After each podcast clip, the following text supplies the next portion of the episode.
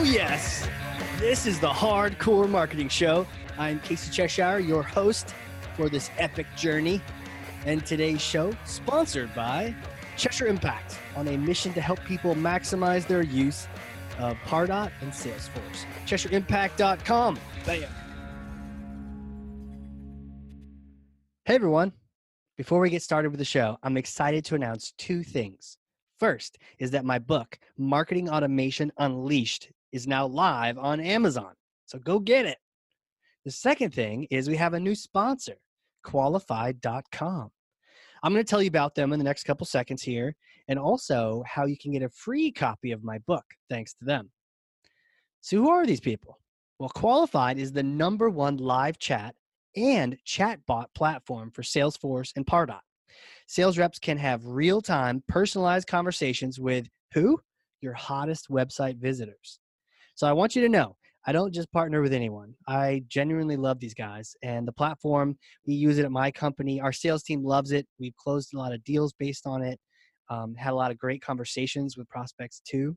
So, you know, a lot of marketing these days is what? Hurry up and wait right? Fill out this form. And then if we pass you over to sales, maybe you'll swap six emails with them to find a good time to talk. But what if a prospect is doing research right now and they would chat now? Why not give them the opportunity?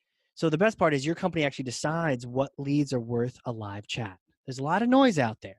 You don't want to talk to everyone. So Qualified actually connects to Salesforce and Pardot and it's able to pull in lead and contact information so you can specifically know if you're talking to a vip a vp a decision maker it's really kind of like magic now if you don't know who someone is well what happens then casey well that's when the bots come in handy chat bots can then ask you know questions to further qualify a lead find out if maybe this is someone you do want to talk to and uh, they can book meetings while your sales team is out and they can wake up the next morning with a bunch of meetings on their calendar now, here's the promo. If you are a company that wants to give your sales team this ability, right, to be able to talk to decision makers right when they're on your website, do this. Go to qualified.com and start a chat, right? They use their own tool, of course.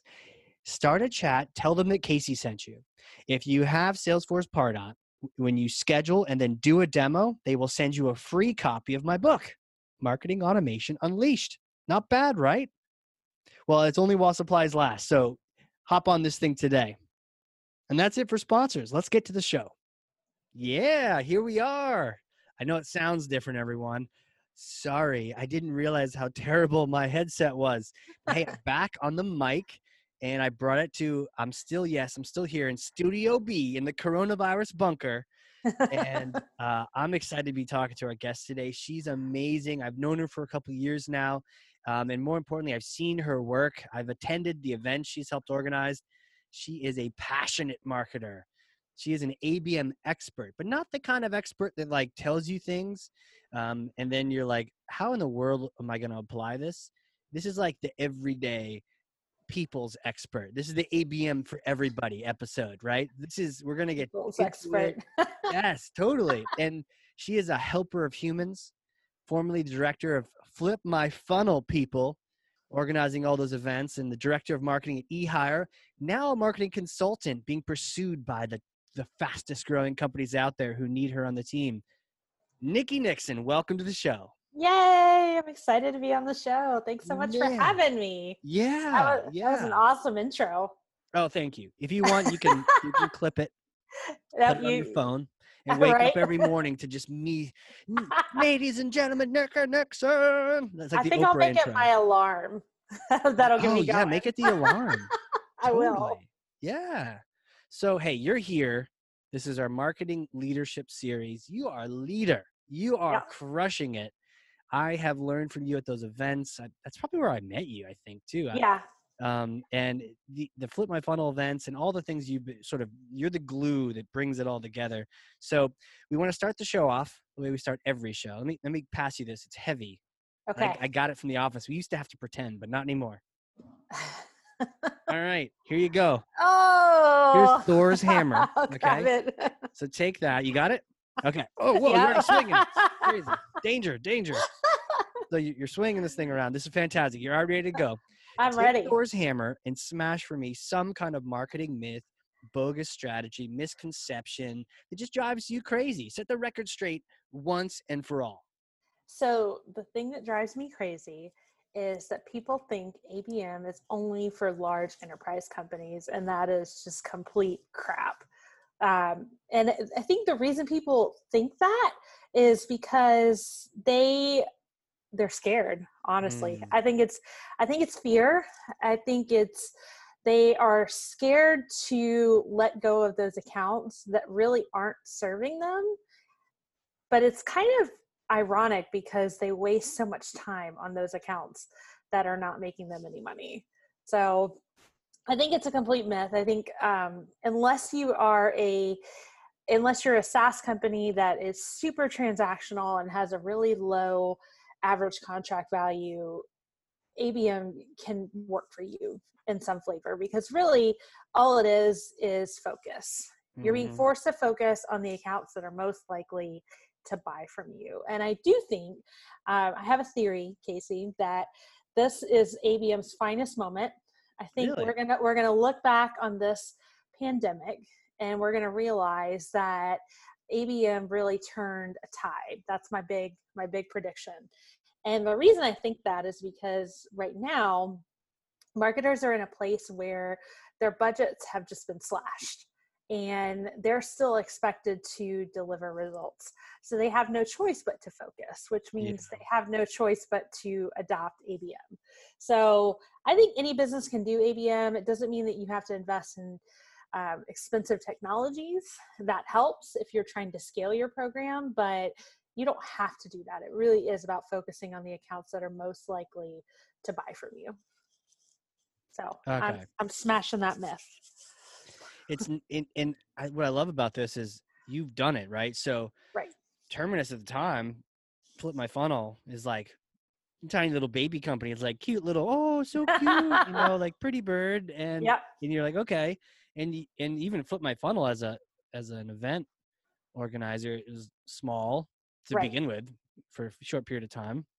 So you really had to focus. You know, you couldn't just boil the ocean and go after everyone. And, it, and I think you're right. And sometimes the, the bigger companies maybe aren't even doing ABM. They just have so much money they think they're doing ABM, and it's like, oh, right. are we really? But you you're right. It matters that much more the smaller you are, and the tougher the times. Like right now, it matters that much more. So, yeah. I mean, if you had to boil it down for me like what what is your what is abm what is your approach to it what would you say how what is the abm for everyone like how, how do we approach it i think it's it's really kind of going back to what i said a minute ago it's about it's about focusing it's about knowing yeah. which accounts are most likely to buy from you what are your best fit customers what are the characteristics of those customers and one thing i would say one caveat to that is it's important to use data, but don't let the data paralyze you from getting started because you mm-hmm. can overanalyze that ideal customer profile so much that you never get started.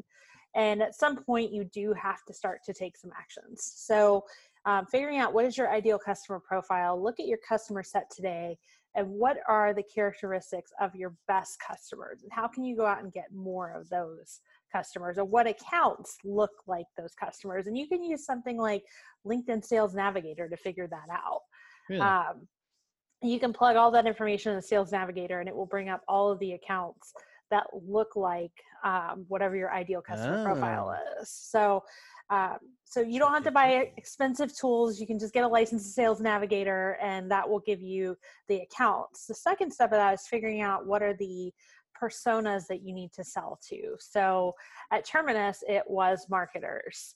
At eHire, it was technologists.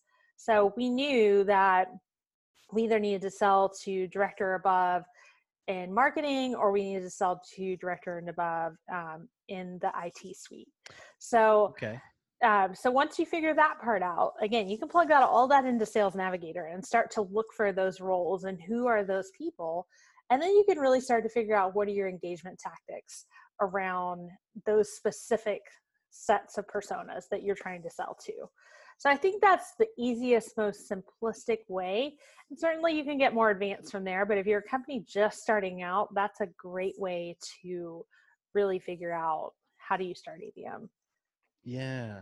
You know, you brought up a real interesting point. You've had to sell to marketers. Hello, mm-hmm. here I am.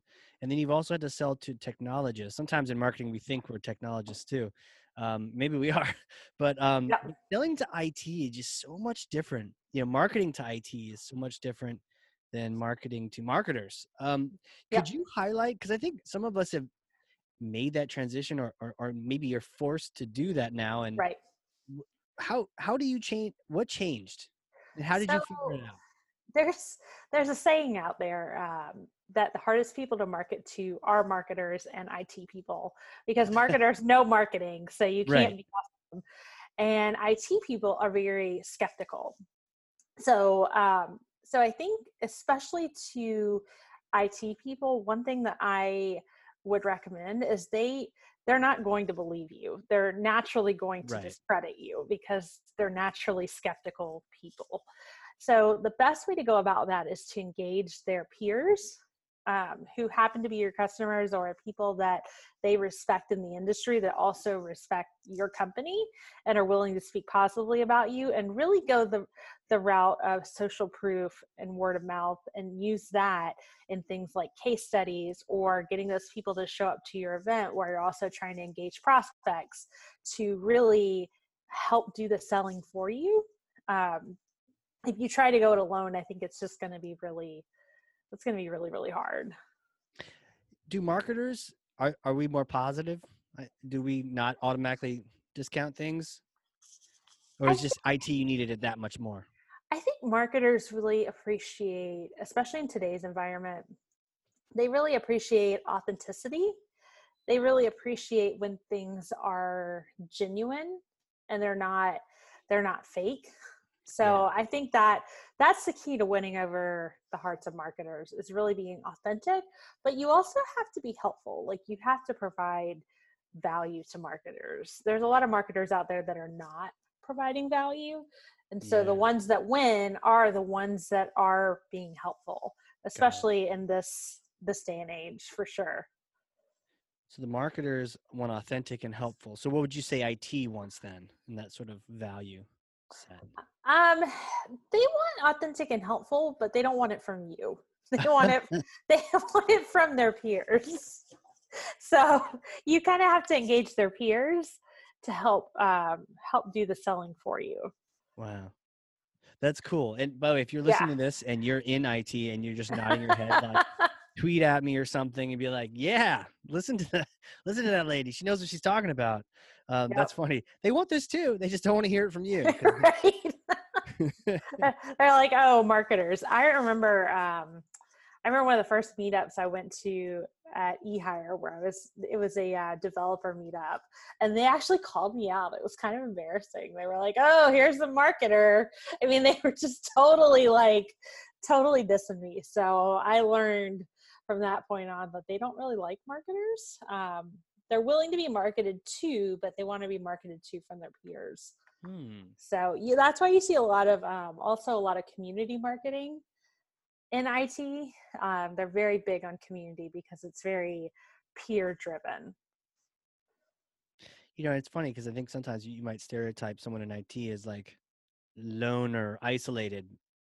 Maybe, No, but they they have their communities too. You know, which I, so I think it's that's kind of a myth as well. That yeah. you know, I will say um, the the um, development team that I worked with at Terminus actually smashed that myth because they were the most talkative bunch of ah, developers that I have ever worked with in my life. I mean, they were they were like watching YouTube videos and they were like a bunch of chatty Cathys. makes you wonder how they ever got it coded, right? I, I don't know. I am so confused. so, but they did somehow, It's like you guys have so much fun, but then you're looking at looking at sales at you know right? seeing them on their razor scooters scooting around the office at the ATM. Right. And you're like, what do you guys do? You guys even sell anything? But of course, they were selling things. Right? Maybe everyone works at 2 a.m. and then the rest of the time is just playtime. I don't know. Maybe I don't know, but they were very social. Yeah, but this is this is good though. I mean, it's, it's helpful because I know we kind of take for granted that we know our audience, but you may not know your audience. And Yep. I got a comp sci background, and I've been I've been long in the marketing world, so that you know I'm probably a little too authentic and cheerful. Um, Yeah, me too. yeah, I IT is like, really, really. I know you would say that, so I want to hear that from someone else. That Right. uh, yeah. So if they sing my praises, maybe maybe they're skeptical of that. But if you hear three or four people be like, nope, this was a good path to Yeah. go, and they can they can listen to that. That's Yep, that's for cool. sure. So no, we got off on this tangent, but I'm glad you went down with me on this one because this is like getting to know our buyers, getting to know those people and, and targeting. And there's another point you brought up I wanted to go back to. I mean, this might get us back on the ABM track too. Yep. The idea of not getting paralyzed. I've totally done that. Where because you're like, I want to figure out who my ideal customer profile is, and what what qualities do they have, and is it is it blood type, is it their like nationality, like I, I don't Music know, do they listen to? or is it just their industry? And then you kind of feel like you're just targeting industries anyways. And I, Right. and so I definitely have felt that paralysis where you're just analysis paralysis. You're trying to think so hard about who your ideal persona is that you haven't gotten past that step. Right. And I know you mentioned Sales Navigator is one way of doing that. Is there how your go-to ICP? You know, when you're gonna start a new gig coming up soon, probably, and what's the first thing you're gonna do to try to figure out the ICP? I'm gonna talk to sales. Talk to sales. yep. Okay. Talk to sales. Probably do some digging around in their CRM um, to figure out what really is their their best fit customer. Sales generally knows. Um, they generally have a good idea. So I think, and I would I would say for anyone doing ABM for the first time that that is an important point. Is you shouldn't do it in a silo. You should Yeah. absolutely engage your sales team. Like it really has to be done in lockstep. If it's not, then you will fail. And then you'll feel like, oh, ABM's not right for me. Well, it is right for you. You just didn't engage your sales team. So Right. make sure that you're you're engaging them, that they have a say in the ICP, um, the potential accounts. They may also have some history with those accounts that they can share. So it's good to really do that in in collaboration. Yeah, for sure. It can't be in a silo, right? Because if they Right. have that data, it might save you months of Right. finding it. What if Yep. they don't have that data? Or sometimes I run into, you know, optimistic sales teams. You're like, I will call everybody. Don't don't even worry. About that that D that lead is a D. No, no, no. Send it. I'll, Yeah, I'll, yeah. I'll call it. Of course, then we have trouble with them calling any lead sometimes. I've worked with a few of those as well. Yeah. Um, and it definitely it takes some education and then and that point I think marketing does have to take the lead a little bit to say like, hey, no, we're not going to pass you every lead, but not because we're trying to keep something away from you. Like Right. we, there's no value to us. We're all trying to drive pipeline here. There's no value from us keeping something away from you, but we're we don't want you to waste your time. And I think when you position it in that perspective of, hey, we don't want you to waste your time, then you know it's it's just a lot better received. But in terms of if you don't know your ICP, yeah. then what I would recommend is really just taking your best guess okay. and then start to go out and test it and that's that's kind of where i was going with that analysis paralysis is i think you got to make a decision and you got to go out and test it because you're going to get more data and more information from going out and testing it than Mhm. you would just kind of sitting around the other thing i would say is stakeholder interviews are important but as marketers we have to be mindful of letting letting decisions into the hands of people who are not marketers Mm. so i think that that it seems like i don't know if this is the case in every other function but a lot of times in marketing everybody wants to have an opinion on marketing and sometimes you fall into this um, you fall into this trap of decision by committee Oh, and yeah. then that also paralyzes your efforts. So you can certainly get feedback from people but at some point you got to make a decision. You got to start going to market with it and test it and and get get the feedback. You're just going to get better faster that way than you would sitting around because a lot of times what i've found is when you get into that decision by committee a lot of it is opinions it's not really it's not really database it's just Right. opinions and it and sometimes it's by opinion it's opinions by people who don't even really know your target audience all that well right. so i think definitely like take the time get the input but then make a decision and go out and test it I think that's that's huge, right? Yeah. And that's huge because I've bumped into those situations where, yeah, it's like just hearsay. I I remember asking sometimes ask sales and um, sales manager gave this sort of like high, big picture, you know, macro view. It was so so generic, and then the sales team was actually like very specific and was great. And I've other other times where it's the opposite, and then one time neither group knew. They were all like, "Oh, we'll call everyone, everyone," and then it was this this SDR guy who was like, "Oh yeah, it's blah blah blah. Like here's the three critical factors," and everyone was blown away. It's like, who invited this guy? I'm glad he's here. right. Um, you know, so he yeah, actually knew. yeah, he Yep. did. He did. Yeah.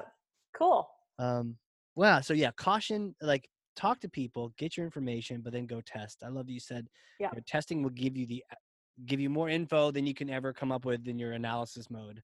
So Right. go, go get at it.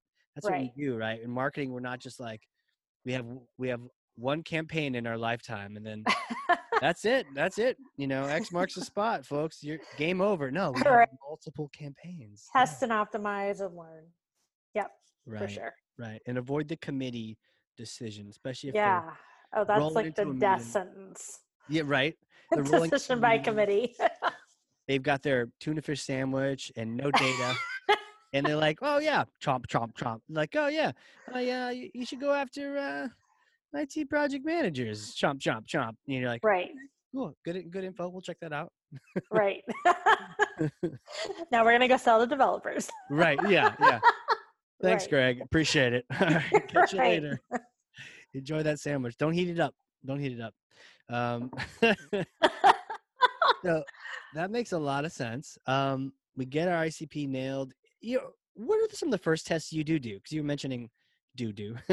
what are the, some of the first things you, you would start executing once you've got some general idea that you want to go in that direction? So, um, one good way to test pretty easily is to do some account based advertising.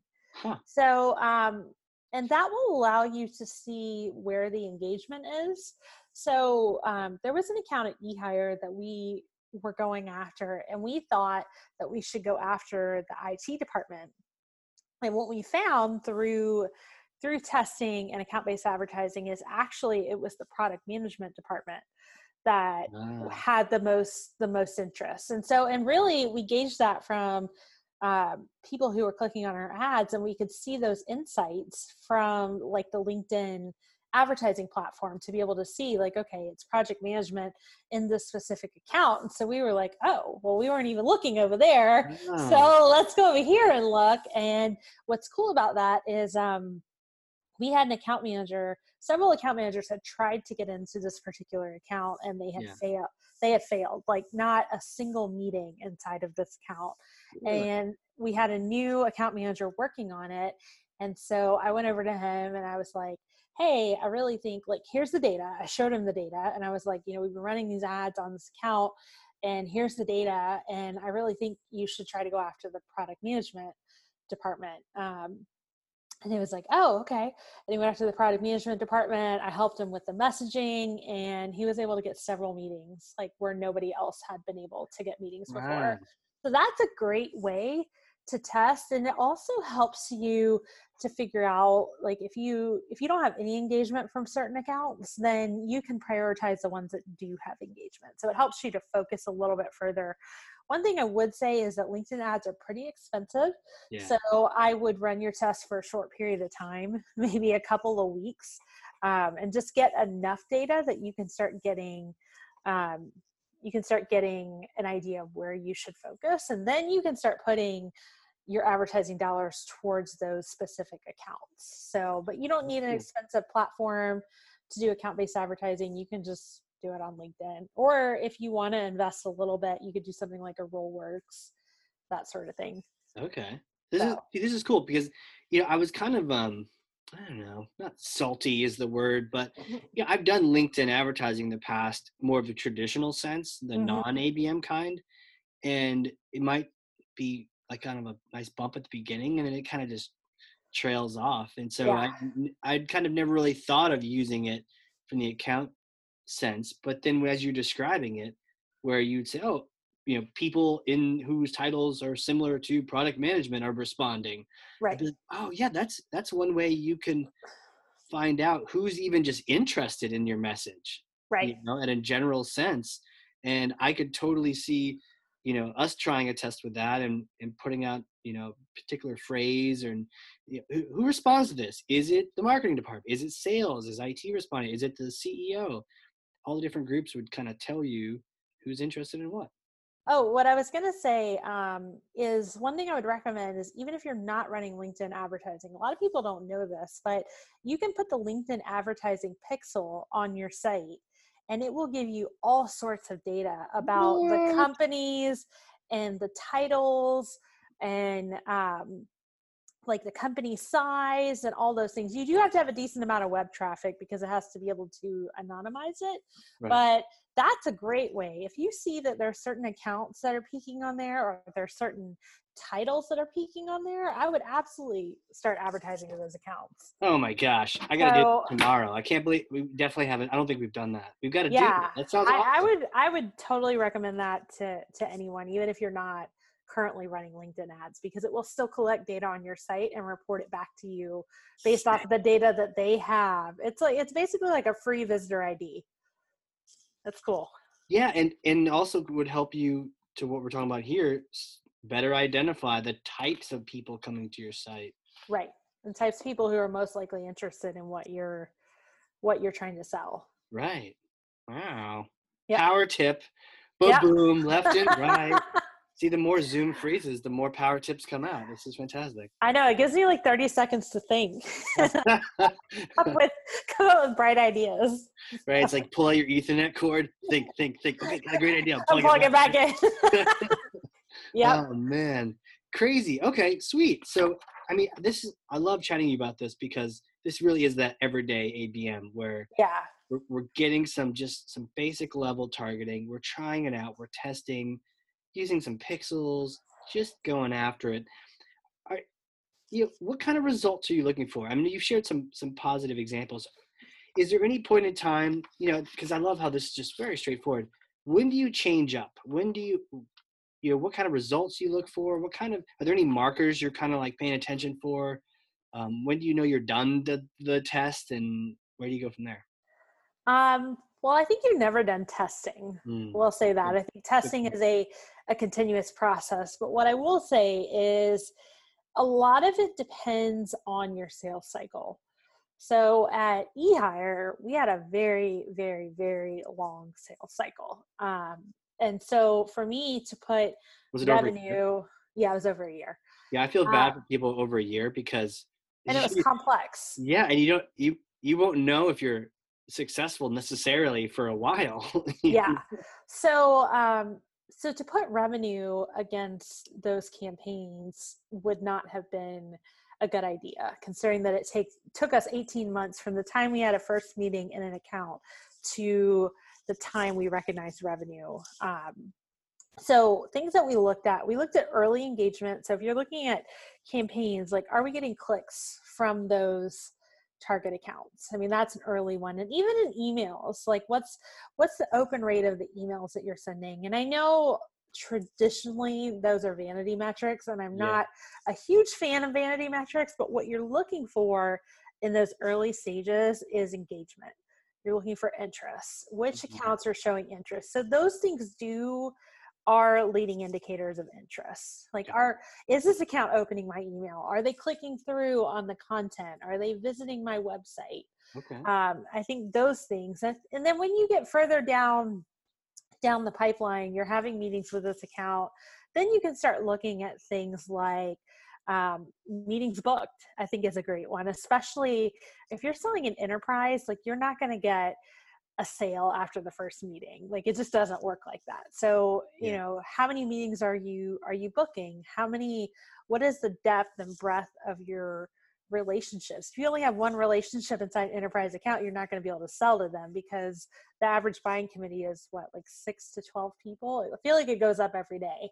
But right. you need to have you need to have strong relationships deep inside of that organization. So you can look at things in mid funnel of like how many meetings are you booking with this yeah. account um, and then as that as that progresses then you can start to look at okay we've had these meetings we can put a pipeline number on that how fast are we accelerating that pipeline to close so i think the further down the funnel you go the more you can start looking at um, at dollars versus actual engagement. But I think one of the things that I learned early on in Flip My Funnel was actually from Jon Miller, where he talked about time as a measurement. And he was basically saying that the more time someone spends with you, the more likely they are to buy from you. And so it's how do you how do you get them to spend more time with you and that could be in a digital sense it could be obviously face to face time is super valuable but it could also be you know how long did they spend on your webinar? The other interesting thing um, i heard rayanne rice um, from she works at amazon now. She used to be at juniper but one of the things that she said at one of our conferences was you have to measure like the vote for us score. Like how likely is that account to vote for us? And she said, you as an ABMer, you're working every day to increase the likelihood of that vote. So that when you get down to the final part of that sales process, then you've already built up this strong case for why they they should vote for you. So I think mm-hmm. there's there's a couple ways to gauge that just depending on where you are in the funnel and depending on how long your sales cycle is will depend on how long you stay in each of those those stages. Right. Yeah, time, time measurement. The longer you spend with someone, um, the more you probably like them after that. That's why I scheduled like dating. podcast. this podcast is going to be nine hours, just so that by the end of it, you're like, that guy's pretty cool. I like him. He's getting. He's got Spent my nine vote. hours with him. Spent nine hours in a canoe. You know, we had a fishing rod and a mirror to signal planes, and that's it. And uh, totally uh, survived. Yeah. Uh, yeah, that's a good point though. Jon Jon is a smart guy, super clever from the Marketo days and yeah, Engagio and everything. Um, yeah, time. You know, that's a good point. What do you measure when you can't measure? And and time is a great example of that. And then the outcome of having them vote for us. I think that's right. a simple way of looking at it, but in a in a very understandable way. Look, it's a committee, you know, and it's almost like they all. I don't know if I say they have they all have vetoes, but they're all kind of like involved. Yeah. Yeah. Yeah. Like IT, we we cannot go with this vendor. You know. Right. Okay. Well, I guess you got to pick a different one, or you know, who are we going with? Everybody. And some people have veto, and some people are just voting. But getting your, you know, getting them to vote for you by the end of it makes total right. sense. Vote for us, like a big campaign. right. Exactly. Wow. Very cool. Um, well, question for you: How does te- how does tech fit into this? Um, I know you've mentioned a lot of some simple ways we can just approach things. Yeah. Um, things like marketing automation. Is marketing automation dead? Do we can we still use it? Do we use it for ABM? What What do you think?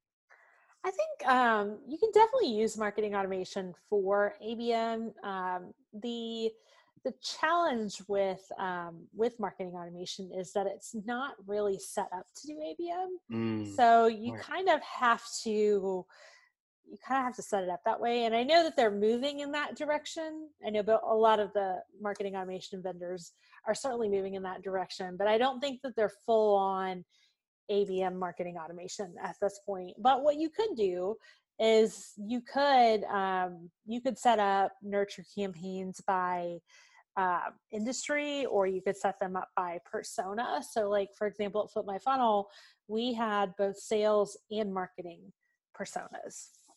And so, if you're selling to multiple personas, and a lot of companies are, I mean, we simplify it by saying, like, oh, we just sell to marketers or we just sell to IT. Mm-hmm. But like at eHire, for example, we had both IT and HR. So yeah. we had two two separate personas that were totally different, had totally different interests. Um, so you could certainly set up nurture campaigns by persona. You could also set them up by industry. So if if X company matches Y industry, they go into this this nurture track. So I think you can customize it to work for you. It just doesn't quite come out of the box like that. Yeah, some of the tracking. So, yeah. Yeah. Yeah. Um, you mentioned the even at Flip, you know, the sales and the marketing personas. Amen. They're different different groups and we're all part of the same team but yeah yep. have different personalities did you go into like subgroupings or like different kinds of marketing personas or did you just draw the line at like their marketers um we didn't go into sub personas there um because it, i think it would have been too granular mm-hmm. for us to do that but certainly, I mean, marketing and sales speak totally different languages Sure. so the messaging had to be different and that was that was actually something that we learned in the early days we tried to go at salespeople with um, marketing messaging and they just totally they totally dismissed us so, yeah what, what did you change? How did you get their attention? um, we just started speaking the language of sales Okay. we started talking about things that sales cared about it couldn't be a marketing message with a little bit of sales peppered in like it had to be a true sales message the other thing that we did um, that really helped was we also started engaging sales influencers to the point where we had full on sales tracks at our at our events that were specifically designed for sales it wasn't just marketing messaging with a little bit of sales peppered in. So that helped too. That gave us a little bit of credibility. Um, and we also did an event with Sales Hacker. So that also gave us credibility as well. But I think I think it was a little harder for us to win over sales hmm than it was marketing. I think marketing got what we were doing, but I think sales it took a little bit longer um, for them to kind of come on board to the flip my funnel Well, movement. they got to put the Play-Doh down, right? You know, got to put the Play-Doh down. Got to uh, put the coffee down. Coffee's for closers, guys. Let's go. Exactly. So, I mean, they really did. What was interesting about sales was that we really had to convince them of why it was worth their while to get off the phones for a day and Mhm. and come to Right. come to our event because their time was super super valuable we talk about time um, in, ter- in terms of engagement but they were super protective of their time and right. so they they made us work for it if we had a salesperson show up they didn't they definitely did not come easily we had to we had to win them over That's a good point. Like they value Yeah. that. yeah. Tremendously. they do What and I wonder what does mar- what did marketing value? Sales values time. What do you think marketing values? um marketing valued i think they valued education Mm, they valued accurate. engagement Yeah. um, marketers were are really in general i think they still are but um, especially at that time they were really hungry for knowledge Yep. especially as this new ABM movement was coming out they wanted to know what it was and how to best implement it and there was so much unknown there's still a lot of unknown today but Yeah. especially at that time there was so much unknown so i think they were really hungry for knowledge because they wanted to know how to do Yeah. ABM. Yeah, marketers like to learn. Yep. I like that. What do you think IT's hungry for? Um, coffee. I know. um, you know, IT people really do. It's kind of counterintuitive, but they really do value community. They really like connecting with fellow IT people and being able to really just talk shop, talk about products or projects that they're working on, um, that sort of thing. But yeah, mostly mostly community is a big is a big deal for IT people. That's interesting. What was HR? What was HR interested in? What do you think they they're hungry for? Um, they were hungry for really being able to get the best people on board quickly. I think that was a big thing for them. Um, they If were were, to, also if I were to hold you to one word, like this game we've been playing, you didn't even realize. one word. what Yeah. are they hungry for? Um, people. That's what they're hungry for. people. Yeah. They got they got to fill their roles. I, I- love this, and thanks for playing along with me on it. But it it's very interesting. It I can tell that you've really been learning about these different groups and and what they value bubbles up. Sales with time, yeah, no Yeah. no brainer. I remember being in sales and be like, if you spend too much time on a no, that Right. you're bad. You just wasted time. You can't get back. Time is money. Time is money. Um, Yeah. Whereas in marketing, we are kind of hungry for learning. We're always trying to learn different things, webinars and that kind of thing. Yeah. Whereas to your point, you get a marketer to show up. Oh, I might learn something here. Yeah, I'll show up. Let's see what happens. Right. I damn well better learn something. I'm gonna show up. right? you better make this worth my time. If I'm going to get off the phones. Yeah, Yeah. exactly. And then IT, you know, and need to learn more about it. But the idea of, you know, maybe in your day to day, you're not in much of a, maybe you're more of a silo. You want Right. to learn what are some of the what are some of the hacks that are happening? What are some of the new techs that are happening? I What's everybody else doing? Yeah. Yeah. Yep. And seeing those people that you've been editing code with, you know, yeah. are Yep. GitHub. Oh, you- you're my best friend on GitHub, but we've never met. I, I know. Let's get some beer together. Yeah. Yep. Um, very cool. Very cool. What's exciting you about the future? Anything coming around the bend that maybe is good or is bad you want to watch out for? Um, I think what's exciting me about the future is personalization. I think, Yeah. I think, I actually think B2C is driving this. I think us as consumers, we're getting hyper personalized communications and experiences from companies. And now we're starting to expect that from businesses as well. Yeah. So, um, so definitely personalization. The other interesting thing I think this current um, pandemic situation has brought about is also is also purpose. I think companies that operate with a purpose and a purpose broader than just hey, we want your money. Right. Um, I think are going to be are going to be the winner. So the the companies that care the most about their customers and the ones that operate with a purpose. Um, like I saw Zappos the other day. So Zappos has always been known for great customer service. I mean, that's Yeah. just kind of their their hallmark. And what they've actually done that I think is kind of cool because they know that right now is a really stressful time for people. They've actually opened up their customer service line. You can call them and talk about whatever you want. They're like your therapist. no. I haven't, for the record, I have not actually done this, but I saw them advertise it the other day and I thought that is so cool. Um, they were actually one of the first companies, if I remember right, that did not hold their their um, customer service reps accountable for their call time. I mean, you could a Zappos rep could have a three or four hour call, and it was like it was no big deal. And in most in most customer service situations, you know, they're trying to get you off the phone as as fast as possible. So I think um, I think that's a great example of a a company that has really said, you know what, we're going to put our customers first, and people are going to buy from Zappos. If I, I mean, Casey, imagine you're a rep from Zappos and you talk to me for four hours. Yeah. Goes back to the time thing, right? like, Yeah, wouldn't like, I buy you from you? now? Let's do this. Let's do. Let's go shopping. What do you want?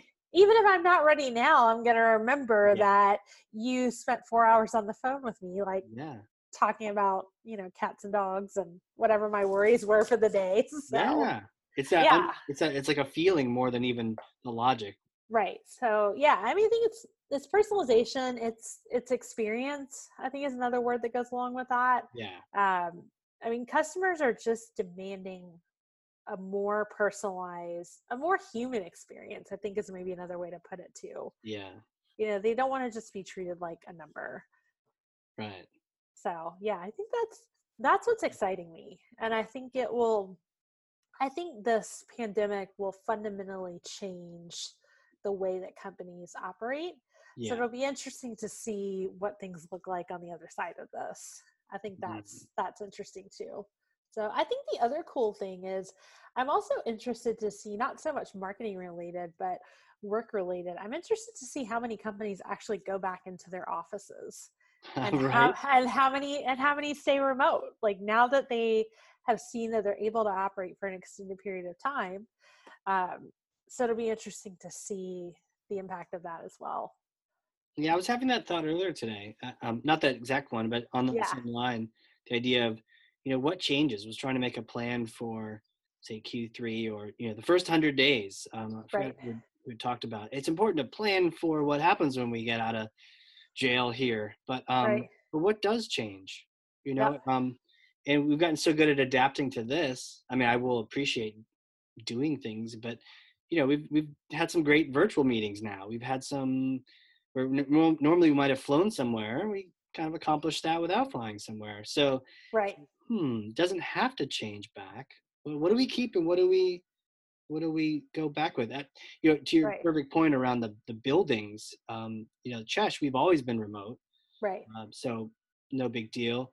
Um, no, you know, no building to pay for. But I have a friend who has a company in downtown Boston, and you know, we're talking like 150k a year or more to just have that space. And and wow, like that's and now it's yeah, I haven't had to spend, and we can put that back on our people or going on trips together and stuff. And and it's like, do you really need that space? Sometimes you do, but it definitely asks the question again.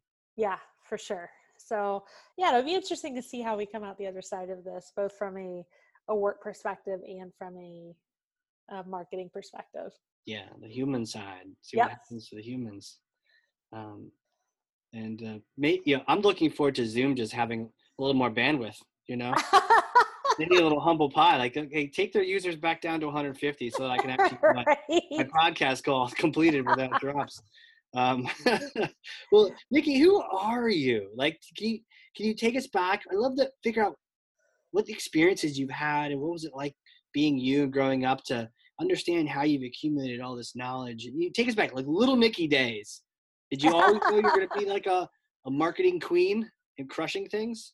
Um, no, I don't think from a kid I knew that I was going to be a marketer. I went through a lot of variations of what I wanted to be when I grew up. Yeah. I, um, as most kids do, at one point I wanted to be a veterinarian. At one point I wanted to be, um, to be a nurse. I wanted to be um, a teacher. You know Yeah. what's interesting though? Like now as I'm thinking about that, I think they all had a central theme of helping people I was just going to say in that. some, in some way and i actually have, i've never realized that until i just verbalized that so thank you You need to sound like i know discovered um, so I, I guess i always knew that i wanted to help people and i think i've always tried to approach marketing from that perspective of how can i be helpful um, I think the point when I realized that I wanted to be a marketer, I was actually in the restaurant business.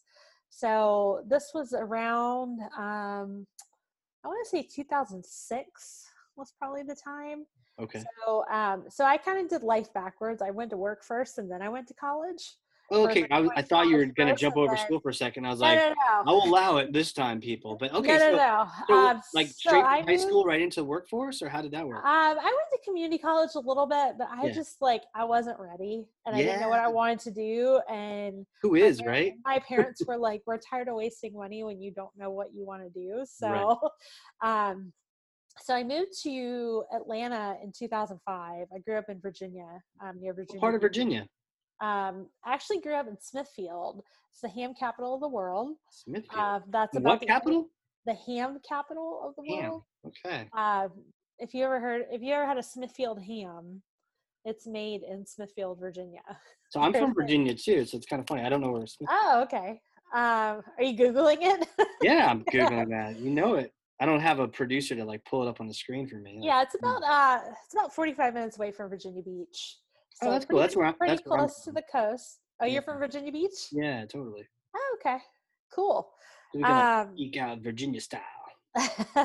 I definitely spent a lot of time on the water when I was a kid. Um, for sure. Yeah. Um, yeah. So I moved to Atlanta in 2005 and I went to work in the restaurant business. And I didn't really know where that was going to lead. I was actually, I knew I wanted to go to college um, once I got to Atlanta. But you know, you have to establish the whole residency thing. So I was like, "Oh, I'm gonna go work in this restaurant for a year and wait some tables and earn some cash and just Right.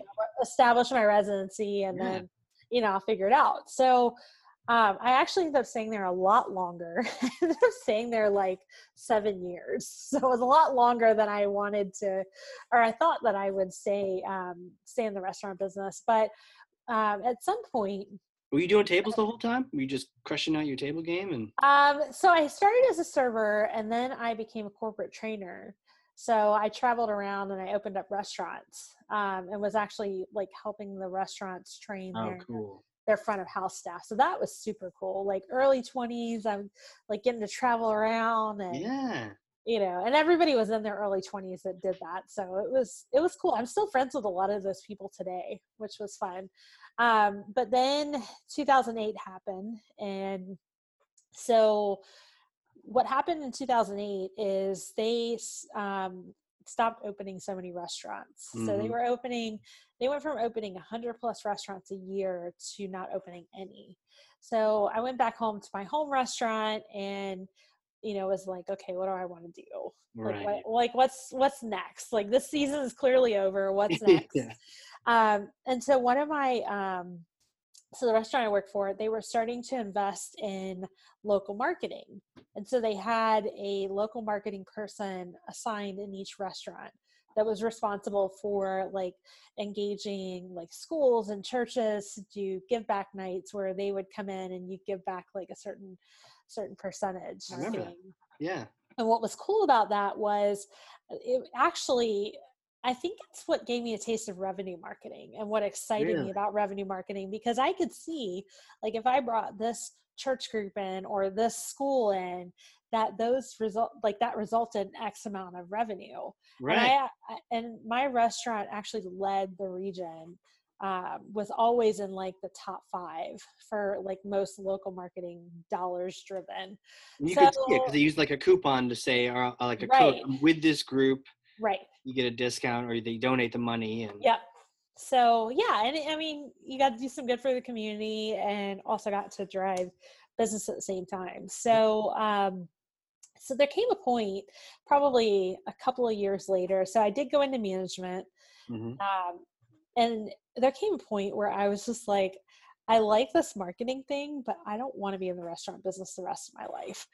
Right. Um, and so I was like, okay, you know, what do what do I do with this? And so, um, so I started going to school online. I went to school for two years online, and then eventually I was just done with the restaurant business. I was like, it's it's time to time to move on. So, um, so I actually grind, right? Just like hard. Uh, you gotta. Oh yeah. I mean, I was I was working 60 60 plus hours a week and I was going to school full time online. So so that was tough. And then from there um so so the I think this is around 2010 maybe. So the economy was still we were still in a recession.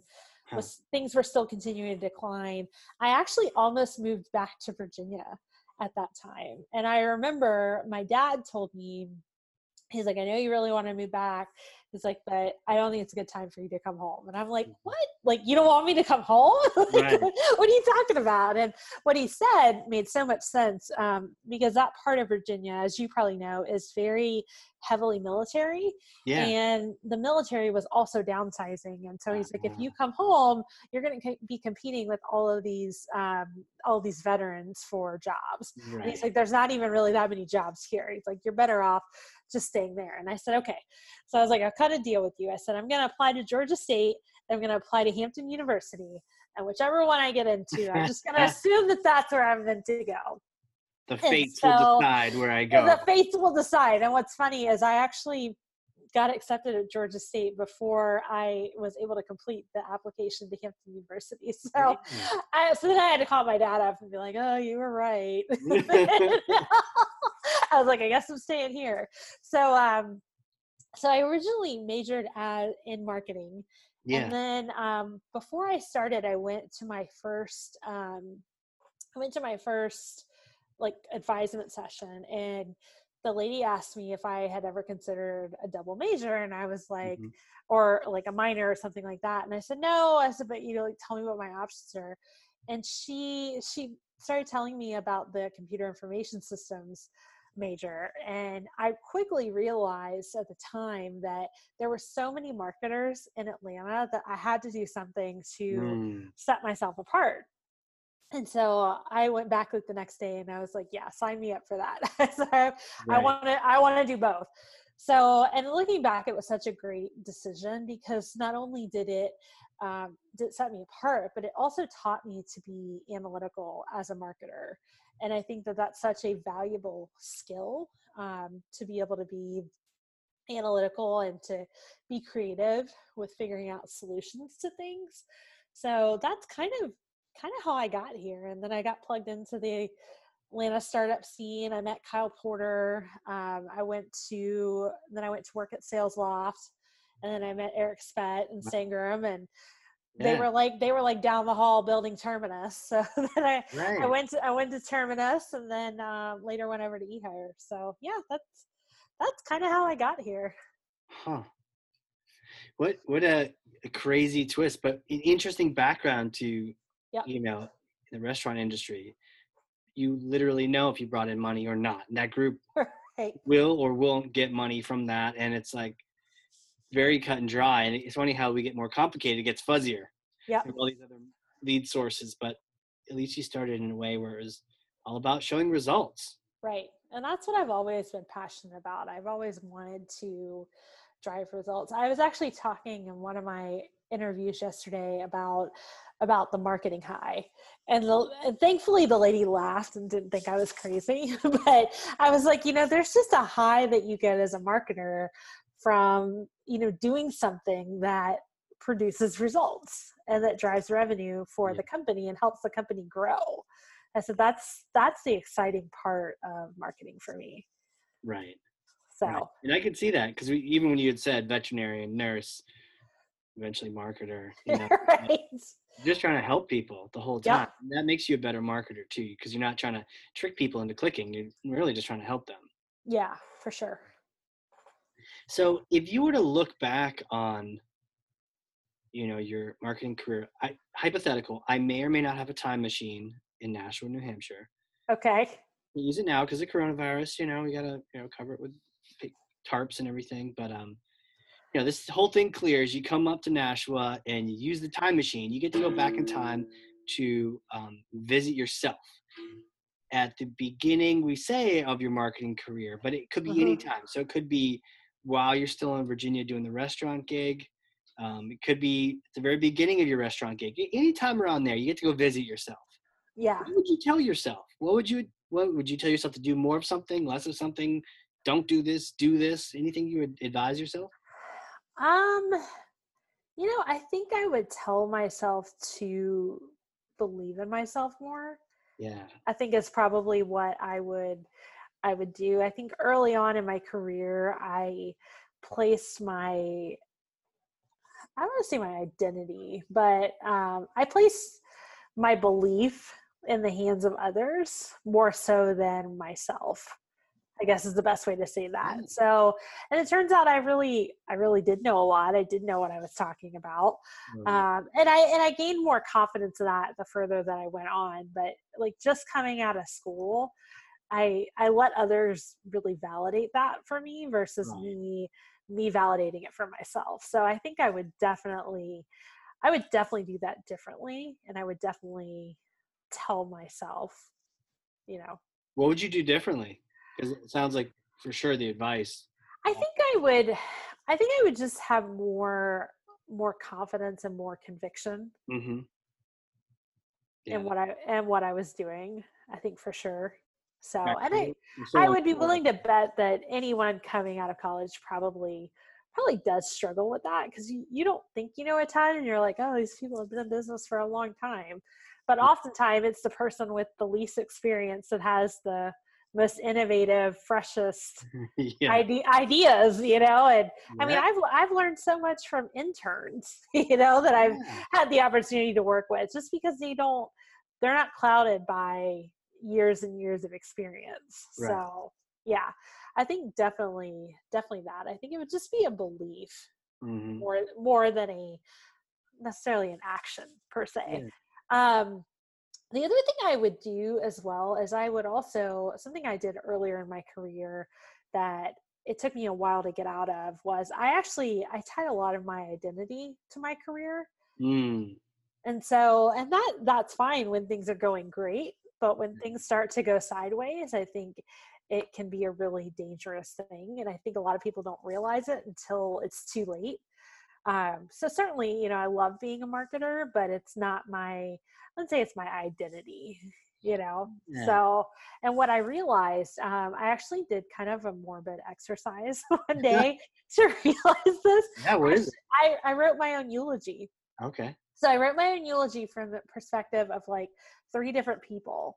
And what I realized is that, you know, when when my days are done and everybody's standing around and they're remembering me, nobody's going to talk about how great of a marketer I was. you know, they're going to talk about how great of a human I was. And that was like it was so eye-opening to me because it helped me really just redefine success and it wasn't about it wasn't about the campaigns it wasn't about the hours that i put into my job it was really about you know what kind of human am i going to be and like how do how do i want to be remembered from that perspective so yeah i would say that that's something that i wish i probably would have done earlier i think it would have would have kind of changed the game for me That's cool. I, where'd you get that exercise from? Because that, that makes a lot of. um well i actually heard it in church Oh, cool. um, but it came from um oh what is it i think it's stephen covey's the seven habits book Covey I- I think that's actually where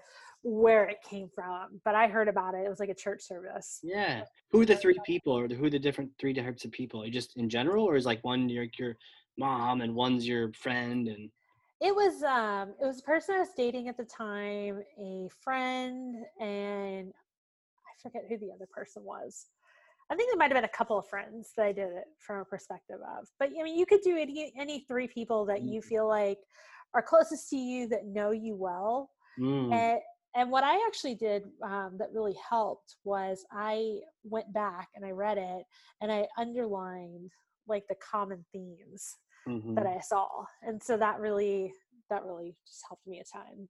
Yeah, and and I could see, you know, I could see some results may vary, but it, Right. it kind of just highlights. And what if it did did say like marketing campaigns? Is that what you want it to say? You know, Right, exactly. know, I think I that- want to be remembered for that campaign. yeah, like who? We don't even talk about them now, anyways. Like the Mad Men people. All right. Um, there's a, there's a probably um, uh, like diff- there's maybe a few marketers that maybe written some books Right.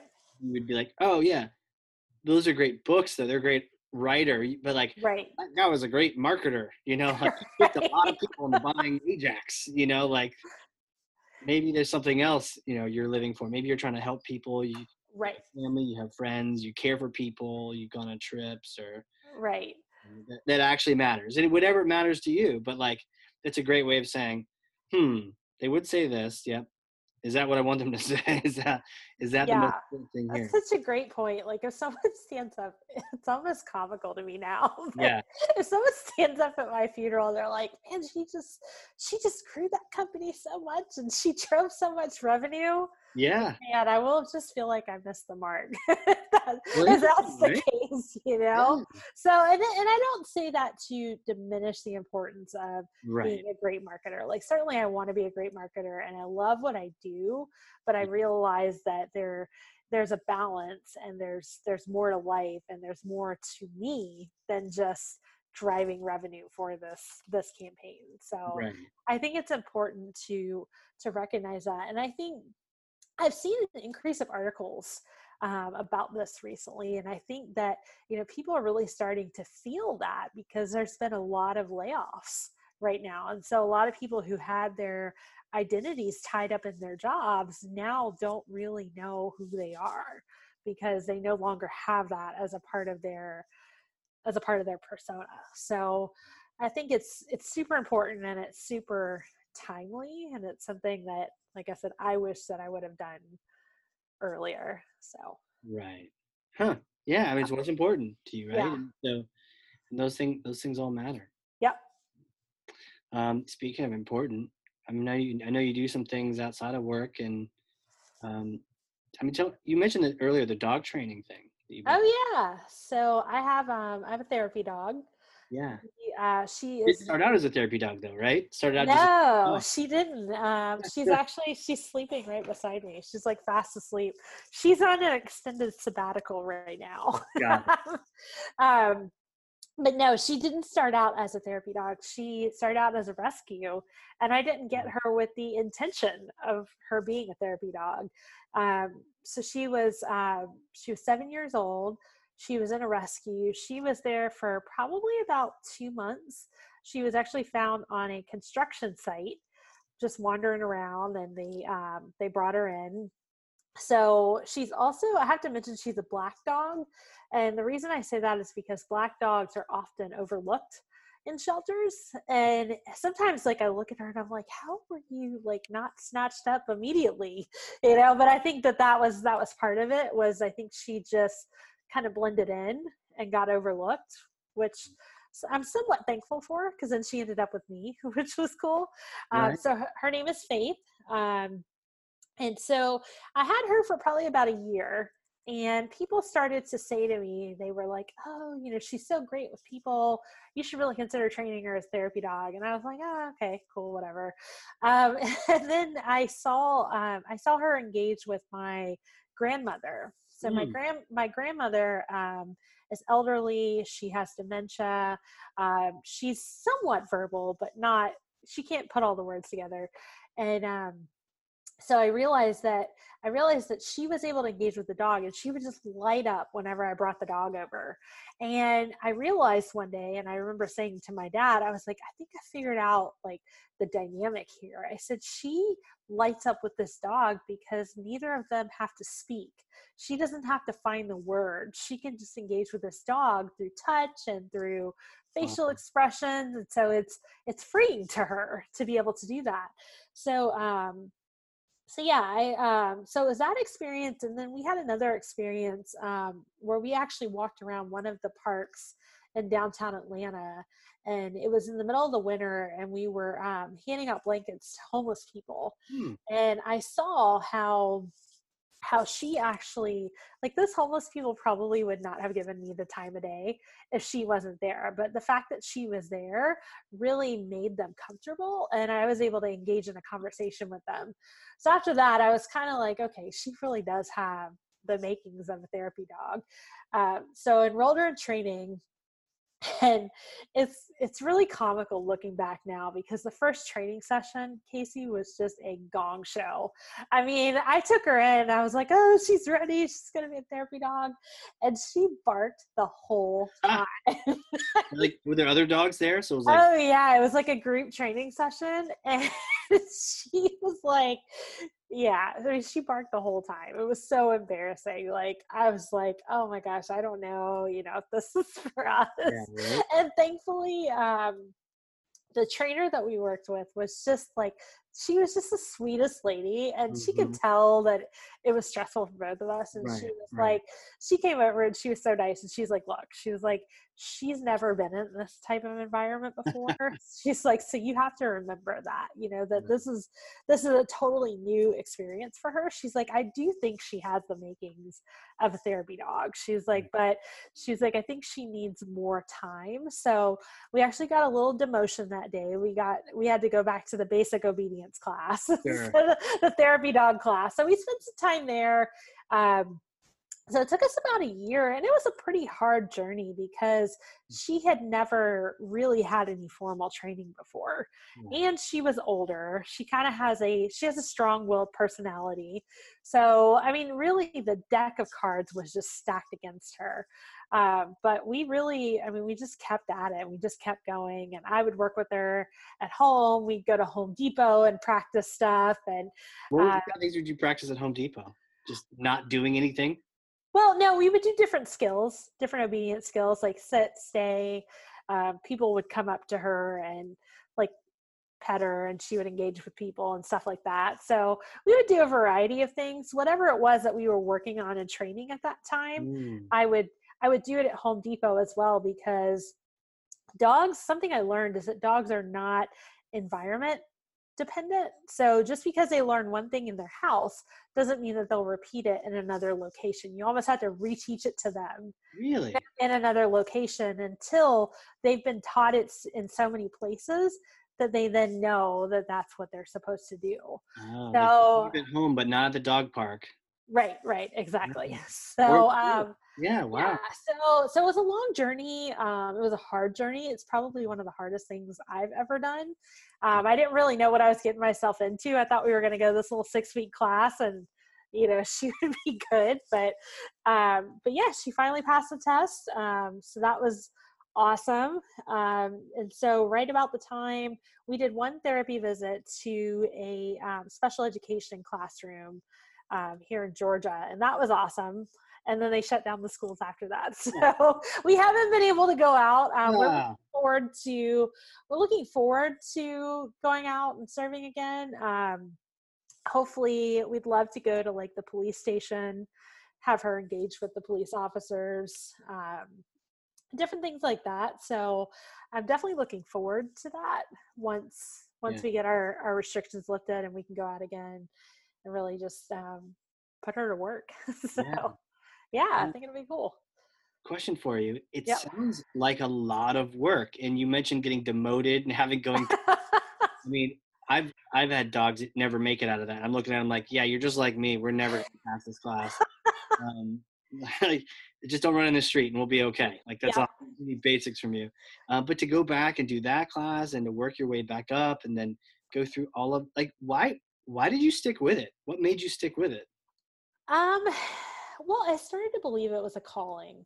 I believed that I was meant to do it. You know, I was like, if all of these things happened and they fell into place, um, yeah, I definitely believed that it was that it was a calling, and I think that's what kept me going. But I'll also say, Casey, that she taught me a lot in the process Hmm. she taught me a lot about patience she taught me a lot about grace um, i remember like there was one day that um, we were doing our regular morning routine and she was just she didn't want to go to the bathroom that morning she just wanted to like sniff around and i was like i was all stressed out because she Yeah. was Go you know, I was like, "Hur, hurry up!" Like I could literally hear the cars. Like we live like near the the main street.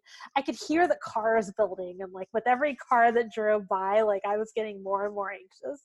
And so, oh. so I ended up yelling at her that morning, and I felt terrible. Like I felt so bad the whole day. And I got home, and she's just sitting there at her gate, like had totally forgotten about it, and was like wagging her tail and so excited to see me. And I, I remember in that day, I just learned so much about like just grace and forgiveness and that sort of thing. yeah. So she's taught me that. She's taught me patience as well. I mean, it takes a ton of patience to go through that journey. Yeah. Um, positivity, things like that. I mean, she.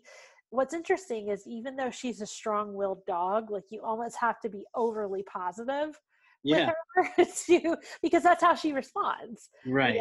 They they feed off of your whatever your energy is. Mm. So if I go into a situation and I'm tense or I'm nervous or I'm frustrated, then she's going to respond the same way.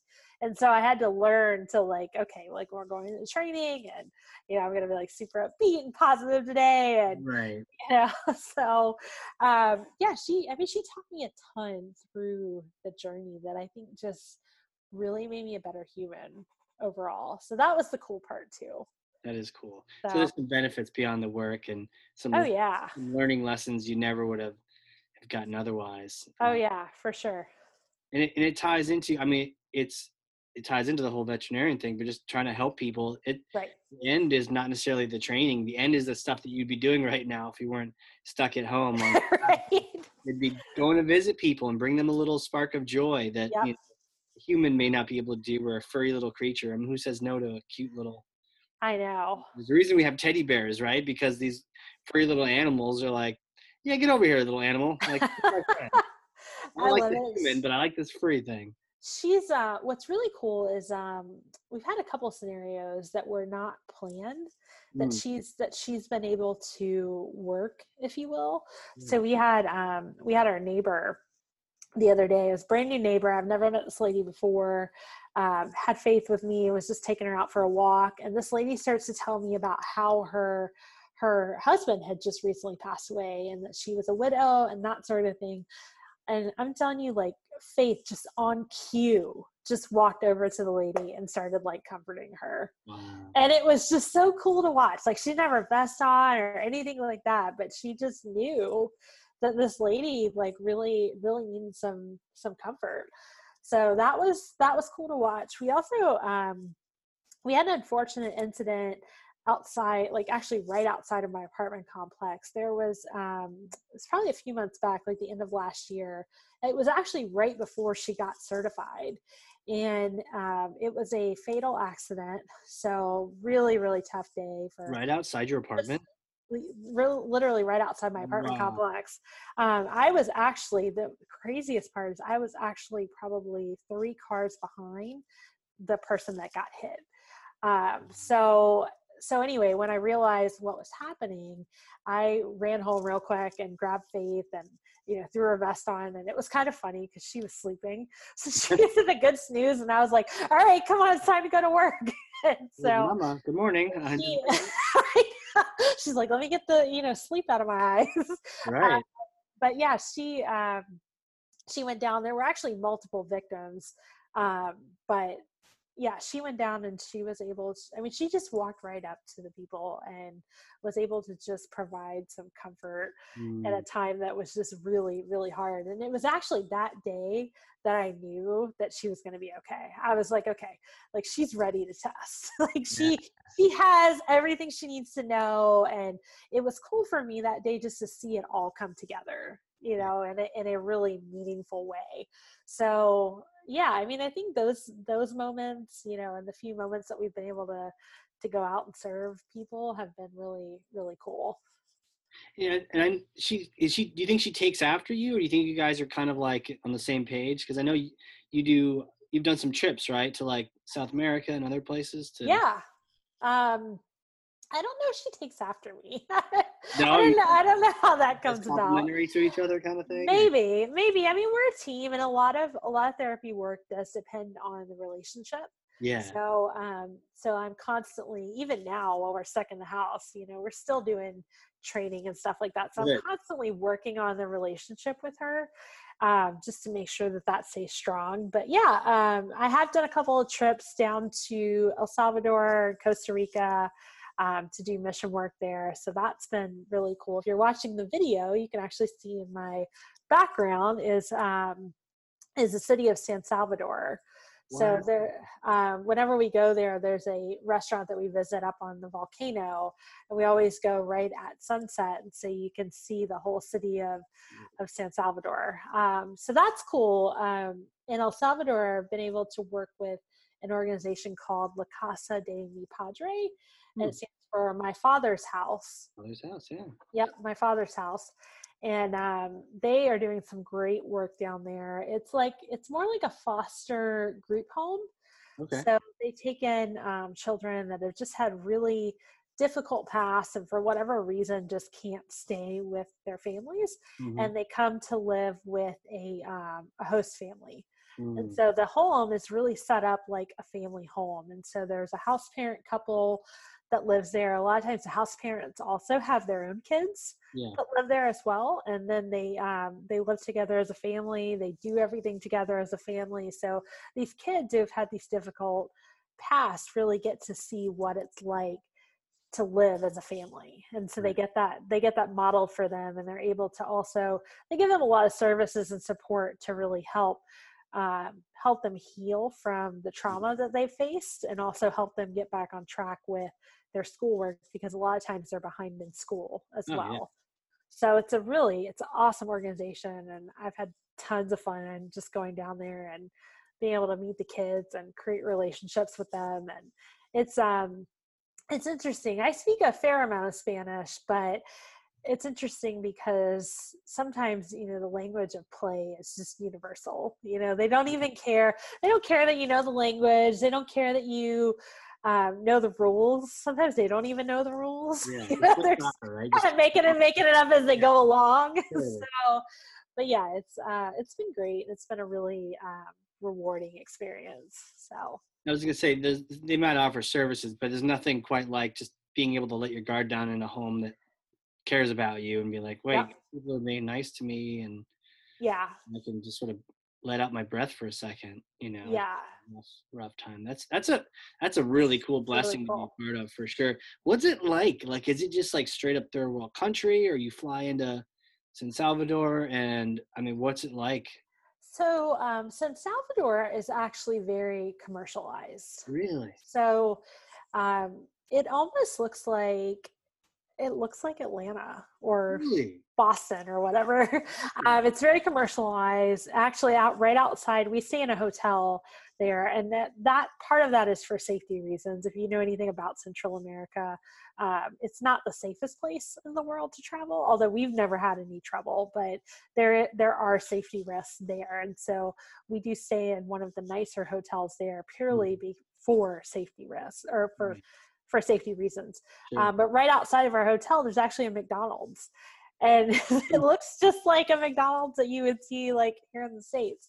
Um, but then the uh, the farm eh, where where La Casa actually operates is in a much more rural part of Right. El Salvador, and so that um, the farm is actually very nice. Like the kids live in very nice homes, like you and I would live in. yeah. It's it's awesome. Like if I was a kid in El Salvador, like I would think I died and went to heaven, you know, because it's just such a nice place and it's beautiful. Um, I mean the the scenery, the um, what do you call it? Like the plants and the flowers. It's very tropical, but there is a um, there's a community that surrounds the farm that La Casa sits on, and that is very third world. So Yeah. that's everything that you could imagine in terms of a third world country.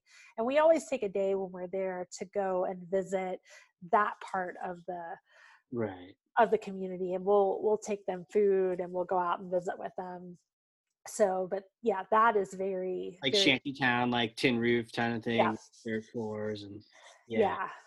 yeah Yeah. i mean a lot of them don't have they don't have kitchens they're cooking with fire Wow. they're they're hanging the clothes out to dry um, one of the cool things that we did on one trip that i went there we were actually able to take water filters.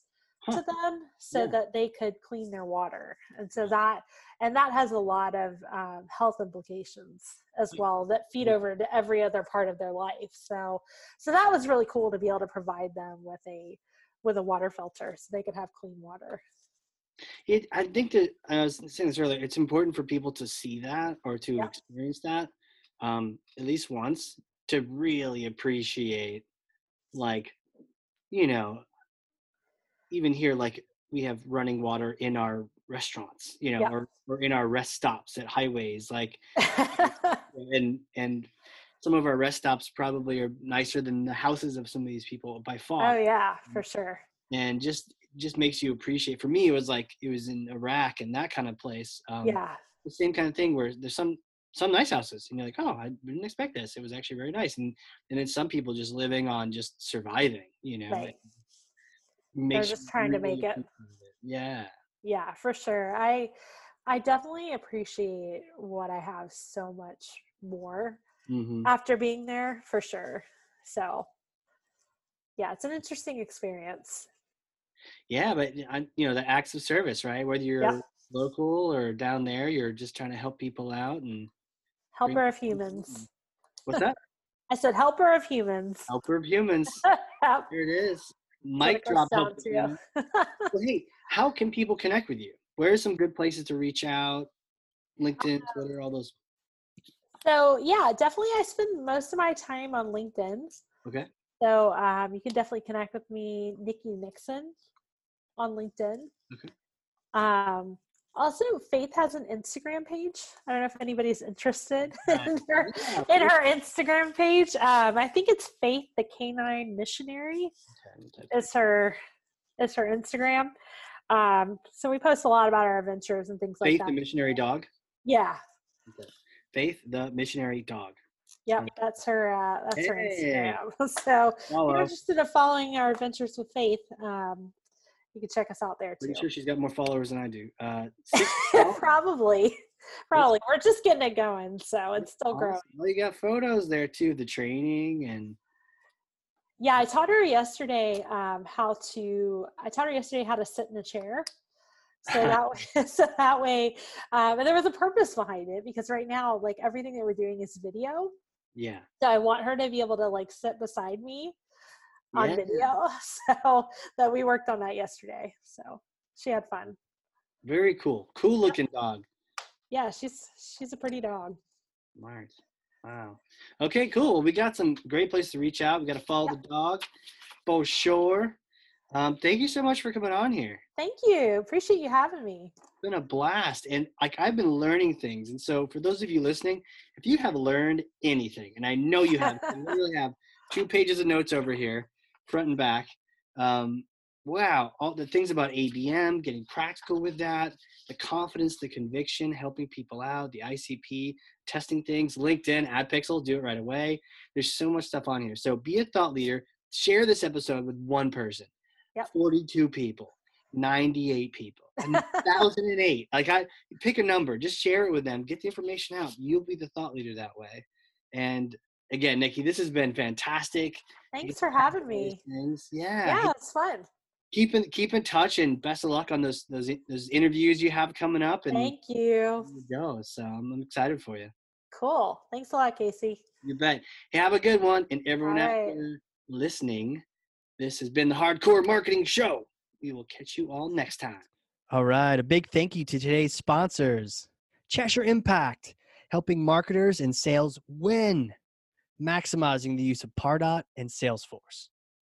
And a big thank you to Qualified.com, the number one live chat and chat bot platform for Salesforce and Pardot. Remember the giveaway. If you have Salesforce Pardot and you want a free copy of my book, Marketing Automation Unleashed, then you go over to qualified.com, engage in a chat, do a demo, and tell them that Casey sent you, and that book will be on its way to your door. All right. We'll see you all in the next one.